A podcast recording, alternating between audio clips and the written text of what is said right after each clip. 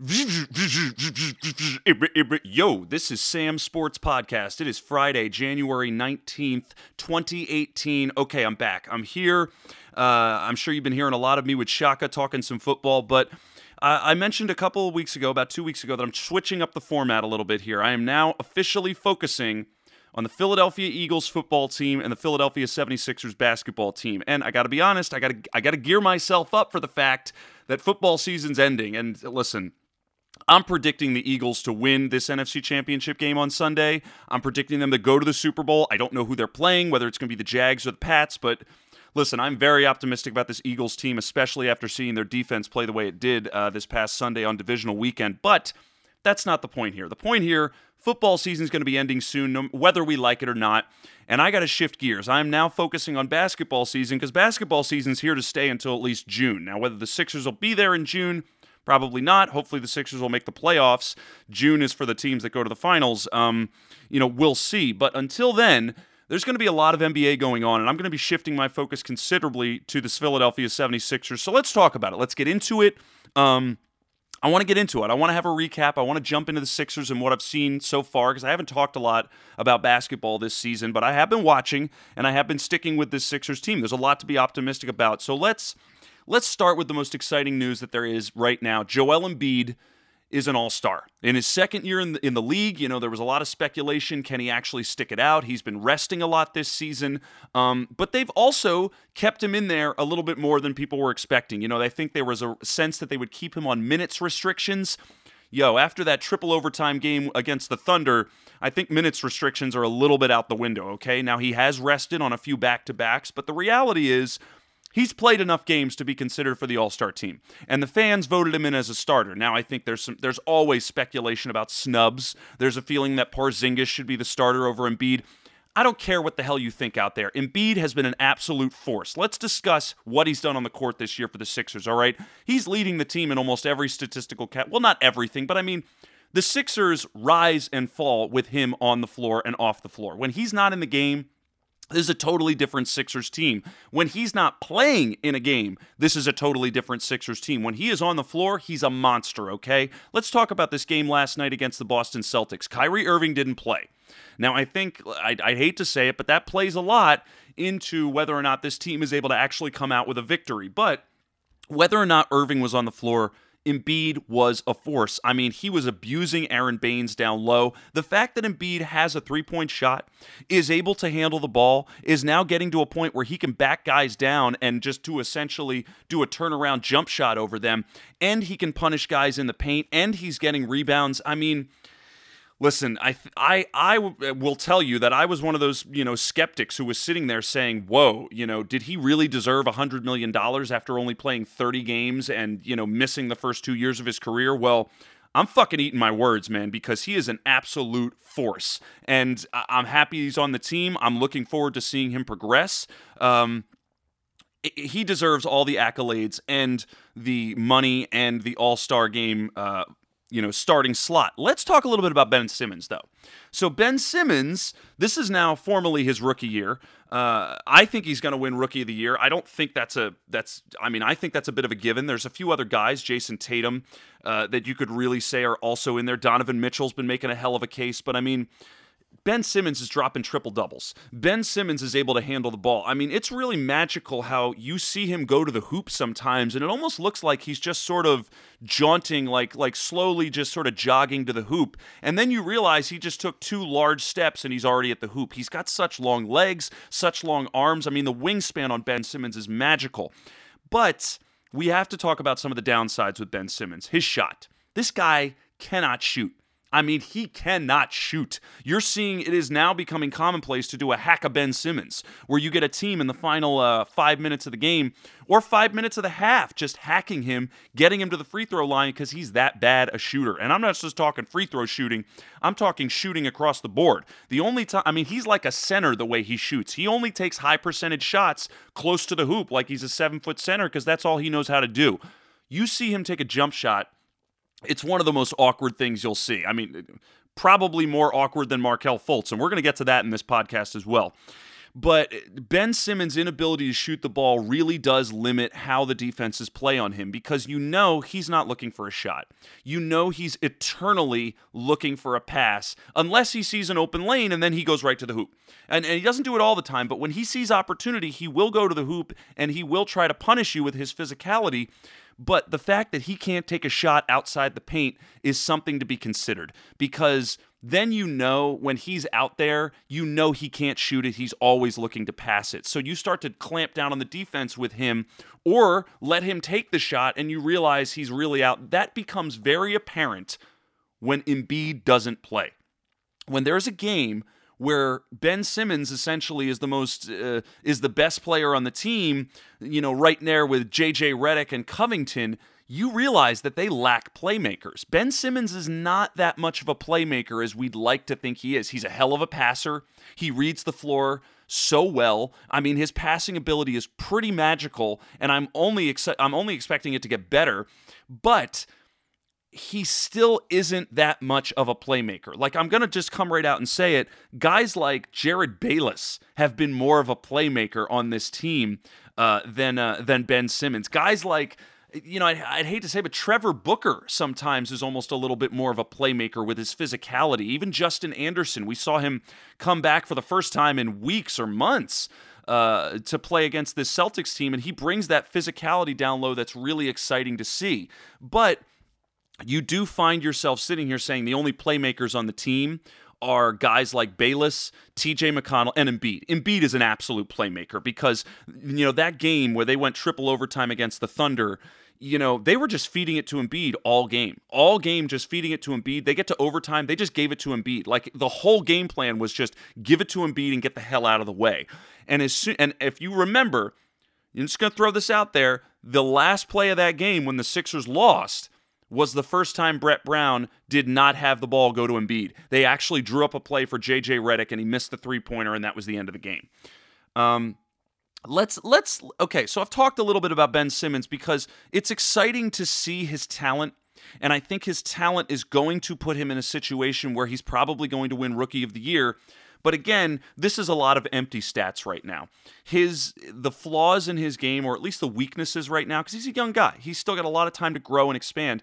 These are the things that you can exploit, and these are the things that are also going to put the Sixers in a position where they're blowing leads in the third quarter. And if you'll notice, the Sixers are pretty good at blowing leads in the third quarter. I'm, I'm not. I'm almost there. I'm not. I'm not there yet. I want to keep going through the roster because there are other players on this roster that I'm getting very, very excited about. So, JJ Redick, I know they're playing him. I know they're paying him twenty three million dollars, but he's been fantastic. He's been everything you want him to be. He's a veteran on the team. He makes gigantic three point shots, and for a team that is actually kind of sort of struggling to find shooters at times. You know, I mean, Bayless and TJ McConnell and Covington, these are the guys who make the shots because without Ben Simmons shooting the ball, JJ Redick is a huge shooter to have on the floor. And, you know, Covington is a hell of a three point shooter but he's not as deadly a spot up shooter as JJ Redick is. You know, when again, when Embiid's not on the floor and you start to look to starters like Simmons and Covington to make plays and hit shots, Covington's not as solid at hitting that three point shot as JJ Redick is. Now, I think he's a little better defensively. I think Covington is a hell of a defensive player. Uh, you know, certainly earning his money in that capacity. Uh, Covington's been healthy all year as well. Um, but I mean, uh, you know, Redick has really done everything that they've wanted him to do, and he is a value to this team right now. I love how they're using him, and I love he's uh, uh, the way he's fit into this rotation. And Covington, I like Covington. Um, I think for what he's getting paid, for the for the role he's playing on this team, I think he's just fine. They might need to trade him in a year or two to kind of upgrade or sort of do a little bit more, but really, you know, if they want to get someone who's Covington but a little bit better. But the truth is, they need a guy like that. They need a three and D guy like Covington, and he also sort of fits into the mold of what this league is right now.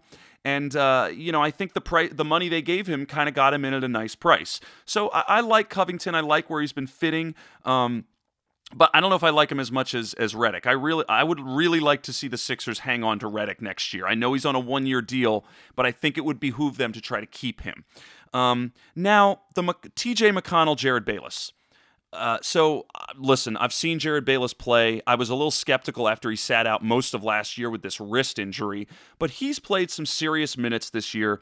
And as I was saying, he's a playmaker. He's a playmaker and he's a shooter. And at times when this team surprisingly lacks shooting and surprisingly lacks playmakers, Bayless is playing great minutes. He's playing good defense. I mean, last night against that Celtics team, when Simmons was on the bench and McConnell was running the point and Bayless was running the shooting guard, they're pretty good. McConnell is probably better than Ben Simmons at running the point for this team right now. He's more of a facilitator. Um, I don't think he's as good a passer, but he just he's worked with these players longer. He understands how to get penetration, how to draw double teams, and how to open up and make plays for the rest of his teammates, which is I think what you want from a point guard. Ben Simmons has not honed that skill as well as TJ McConnell yet. It sounds crazy to say that, that McConnell's probably a better point guard than Ben Simmons is right now, but I mean, for a team that wants to win as opposed to just getting empty stats, I think McConnell's a little bit of a better fit. And I thought the I'd like to take a look at the stats and see what the plus minus was with McConnell on the floor versus Simmons. Um, but I mean, just really impressive to see what McConnell does for this team and what uh, Bayless does for this team. I really do think that they've added a lot. However, you know, I think it's appropriate that they come off the bench. You know, I still think it's appropriate that you want to have um, Covington and Redick and Simmons be your front court, or excuse me, your back court uh, when you start out the game. Now, somebody I haven't really touched on is Dario Saric. He's been fantastic. I love Dario Saric. Now, he's got more growth. He's still got to get a little bit better. But I mean, this is a guy who will take huge three point shots. This is a guy who will sacrifice his body. This is a guy who is getting better every game, who fits in defensively, who's a big body that can shoot the three. I mean, I really like what Saric has brought to this team.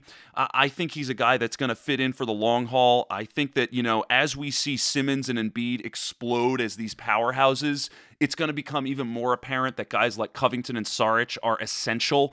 Saric just brings a physicality and a, well, not as much as Booker and, and Anderson, but I mean, he brings a physicality and a defensive play down low that I think takes some pressure off Embiid and really also helps the team when you're looking for outside shooting. When you're sitting there realizing Simmons can't shoot the ball from outside, a guy like Saric can be very, very deadly. So I really like what he's been doing this year, and I really am excited to see him grow. Now, to the physical guys. So, um, I've mentioned this already Trevor Booker and um, Justin Anderson. They're kind of the thick, you know, muscular, f- physical guys that are really mucking it up down low. Now, Justin Anderson has sat out most of the year with, I think he's got this ankle injury. I got to take a look. I don't know what the hell he's been going on with him.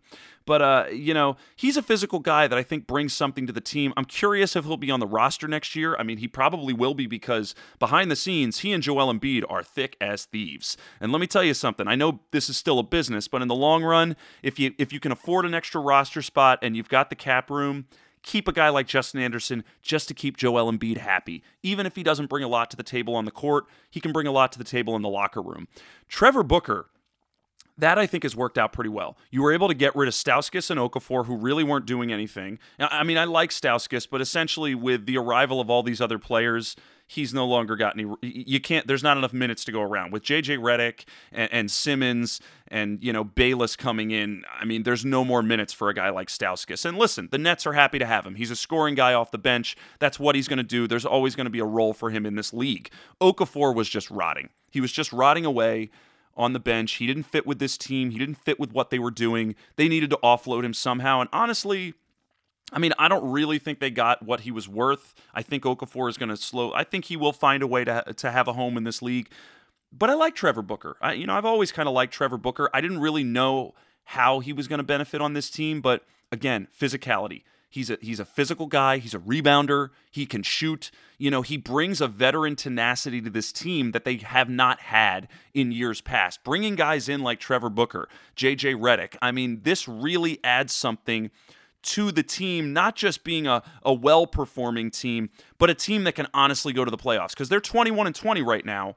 And this is a team that you've got to say, listen, they could ble- they could be in this playoff mix. Maybe they could at least get in at the eighth seed. I don't think that's a ridiculous thing to say. Um, now, thinking about physicality, Amir Johnson, I think Amir Johnson has done nicely on this team, but I am sort of sitting here saying is he someone to bring back next year? He's a physical body. He's going to, you know, definitely give a, a little bit of a, a breather for Embiid and Saric at times. But in some regard, you know, Trevor Booker's going to take some of those minutes. Um, even Richaun Holmes, you see, that's something else. Richaun Holmes, I think, has really done a hell of a job for the Sixers as well. He's really, I think, he could have just been a G League player who never panned out to be anything. But his size, his shooting, his physicality, he's found a way to fit in and get minutes on this team. It's just that those minutes are kind of the Amir Johnson, Trevor Booker minutes. And in a way, it's sort of like do you want to have Amir Johnson, who's really only on a one year deal, take these minutes from a guy like Richaun Holmes, who I think you want to groom and keep around for another year or two? Uh, you know, do you want to sort of send those minutes over to Amir Johnson, who's a bit of a win now guy? I, I mean, that's the question you have to ask yourself. So, I mean, I'm curious to see how it shakes out. I like Holmes. I think Amir Johnson's been fine, but I mean, he might be a guy you could probably move on from after this season. Um, now, the last guy I'm going to mention before I get to Fultz is uh, TLC, Timothy Le- Timothé Luwawu-Cabarrot. Um, I like him. I liked his uh, his speed, his shooting, um, his rebounding, but I think you are finding that he's kind of he's a little bit on the outside looking in. There's not enough minutes to go around for him. Guys like JJ Redick are sort of taking his minutes. Um, even even guys like Jerryd Bayless in a way are taking his minutes. That sort of shooting guard, swing man, you know, like small forward minutes that are going, you know, to guys like uh, uh, Jerryd Bayless. You know, Luwawu-Cabarrot is is athletic. He's got length. He can rebound. He can shoot, but you know, he might be the same thing as Nick Stauskas, where there's just not enough minutes to go around. I think there's a place for him in this league, but they've had a lot of guys on this team. And the truth is, you can't fit everybody on the team. And you know what? Sooner or later, someone's probably going to be on another roster. And I mean, I like Luwawu-Cabarrot because I think you know he's he's another guy who's sort of been hanging around. He's a nice you know uh, European draft pick who they brought over, but I mean, I, I am very curious to see how things shake out after this season. Um, and lastly, Markelle Fultz. So, oh boy, Markelle Fultz played four games this season.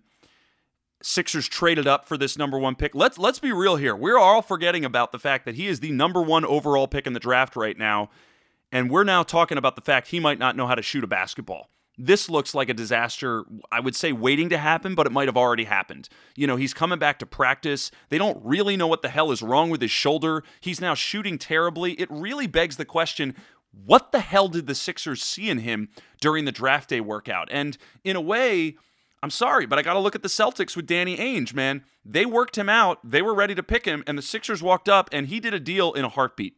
So maybe he kind of knew something was wrong with Fultz because right now it looks like Fultz is a broken player.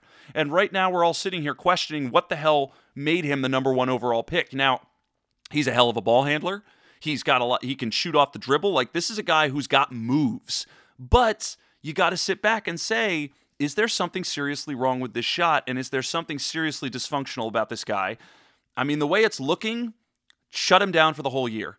I, I listen, this is the Sixers. Okay, the last five or six top three draft picks they've had, they've shut down for the whole year. I think the only guy who didn't get away with getting shut down for a year was Jahlil Okafor. So shut the guy down for a year. You shut everybody else down for a year. If anything, you are shielding his psyche.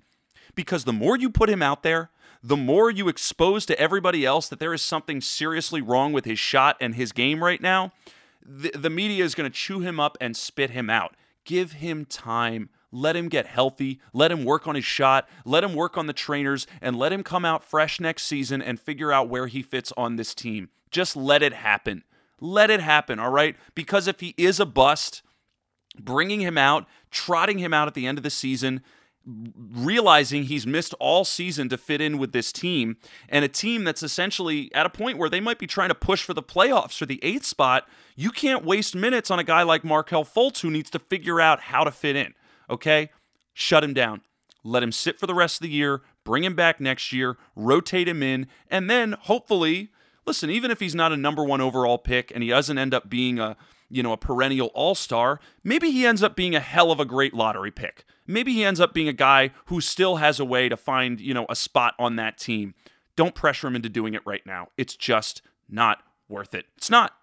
I'm just saying it's not worth it. Let the guy get better. Okay? This is what the Sixers have been doing for years. Why change your tune? The last thing I'll talk about before I get out of here is Brett Brown.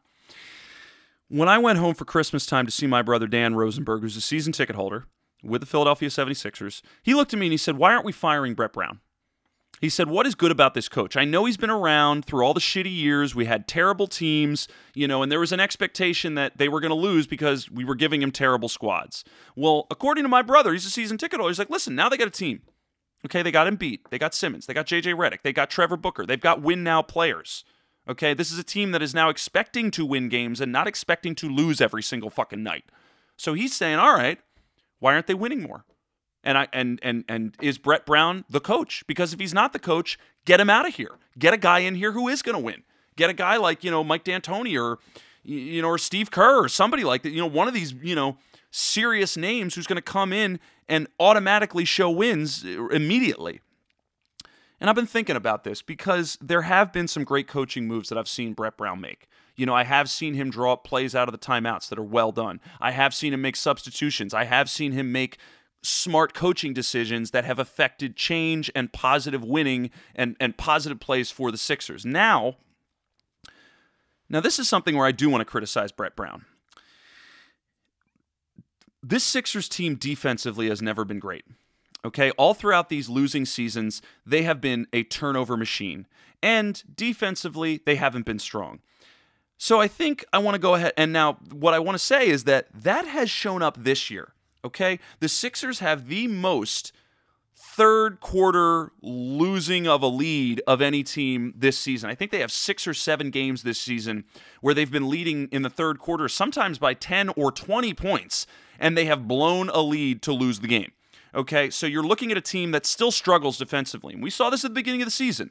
There was some they were amazing offensive games where they would score 120 points and they'd lose 130 to 120 because they're turning the ball over and they're terrible defensively. Now, I think defensively they've improved. I think that they're, t- but they still turn the ball over like it's going out of style. I saw it just last night against this Celtics team. There was a few errant passes by Joel Embiid. There was several errant passes by Ben Simmons. Again, growing pains, young players trying to figure this out but they've got to cut down these fucking turnovers, man. This is something that has not changed from the bad Sixers to the somewhat good Sixers. These turnovers are still all over the place. That's something that you can look at coaching for, okay? If he hasn't coached it out by now, it might not be something he's good at coaching at. So, somebody, whether it's not whether it's Brett Brown or not, one of those assistant coaches has got to focus on the turnovers, the defense. I think the defense has improved over the course of the season. Okay, I'm, I'm going to come out and say it. I think it has improved. It's still not good. Okay. And I think we can safely say, I don't know if Brett Brown is a defensive minded coach. I don't think this is something that he excels at. And I think that we can see from the proof on the court. Okay, when the Sixers have that many blown leads in the second half, and that becomes a bit of a commonplace thing, you can't deny it anymore. You know, I think you need to give Brett Brown credit for his ability to get this team out to hot starts, to get this team to come out and actually get a big lead, because they get big leads. It's, you know, they'll be able to build a 15, 20 point lead on a really good team. But they also know, or well, no, they also have the ability to fall apart and, and fold like a cheap suit in the second half. That is coaching. That is something you have to look at with Brett Brown. Considering Brett Brown was here through the dog shit years, I'm going to go ahead and say I think you give him one more season. If they get to the playoffs this year, I think how he coaches in a playoff series will be a very good litmus test for Brett Brown. And even if he does a bad job, I think you have to give him just one more year. If next year this team is noticeably better, this team is way above 500, this team is no longer an eight seed, but they're a four or five seed, or excuse me, a, a, a four seed or a three seed. Eh, you know what? Four or five, I could take that. And they're able to win a playoff series, you keep Brett Brown. If they are not a four or five seed next year and they don't get out of the first round of the playoffs, you fire Brett Brown. That's my take on it. Those are my thoughts, and I'm sticking to it. Whew, okay, that was a lot. I, I needed to rap a little bit about the Sixers. I wanted to get back about some basketball. Um, I'm going to come back next week. I'm going to try to plan to uh, drop a Sixers podcast every Thursday, talk about the games I've watched, talk about the things I've seen. Uh, um, what I'm looking for, what I'm hoping for, and uh, and you know some more thoughts on the rest of the league. But really trying to focus Sam Sports podcast on Eagles and Sixers right now. So Sixers is my focus. And uh, thanks a lot for listening to today's podcast. I'll be back next week to talk more Sixers. You can subscribe to Sam Sports. Uh, yeah, you can subscribe to Sam Sports Podcast on iTunes, Stitcher, and SoundCloud. Uh, like my Facebook page, Sam Sports Station. Follow me on Instagram at Sam Sports Station. Follow me on Twitter at SmithfaceJones. Email me with any mailbag questions at samsportstation at gmail.com. And as always, thanks a lot for listening. I really, really appreciate it. And uh, go Sixers, go Eagles. I'm feeling good about this weekend and uh, feeling good about the teams. It's good to be a Sixers and Eagles fan right now. At least I think so. Thanks a lot for listening, everybody. Take it easy. Talk to you next week. Bye bye.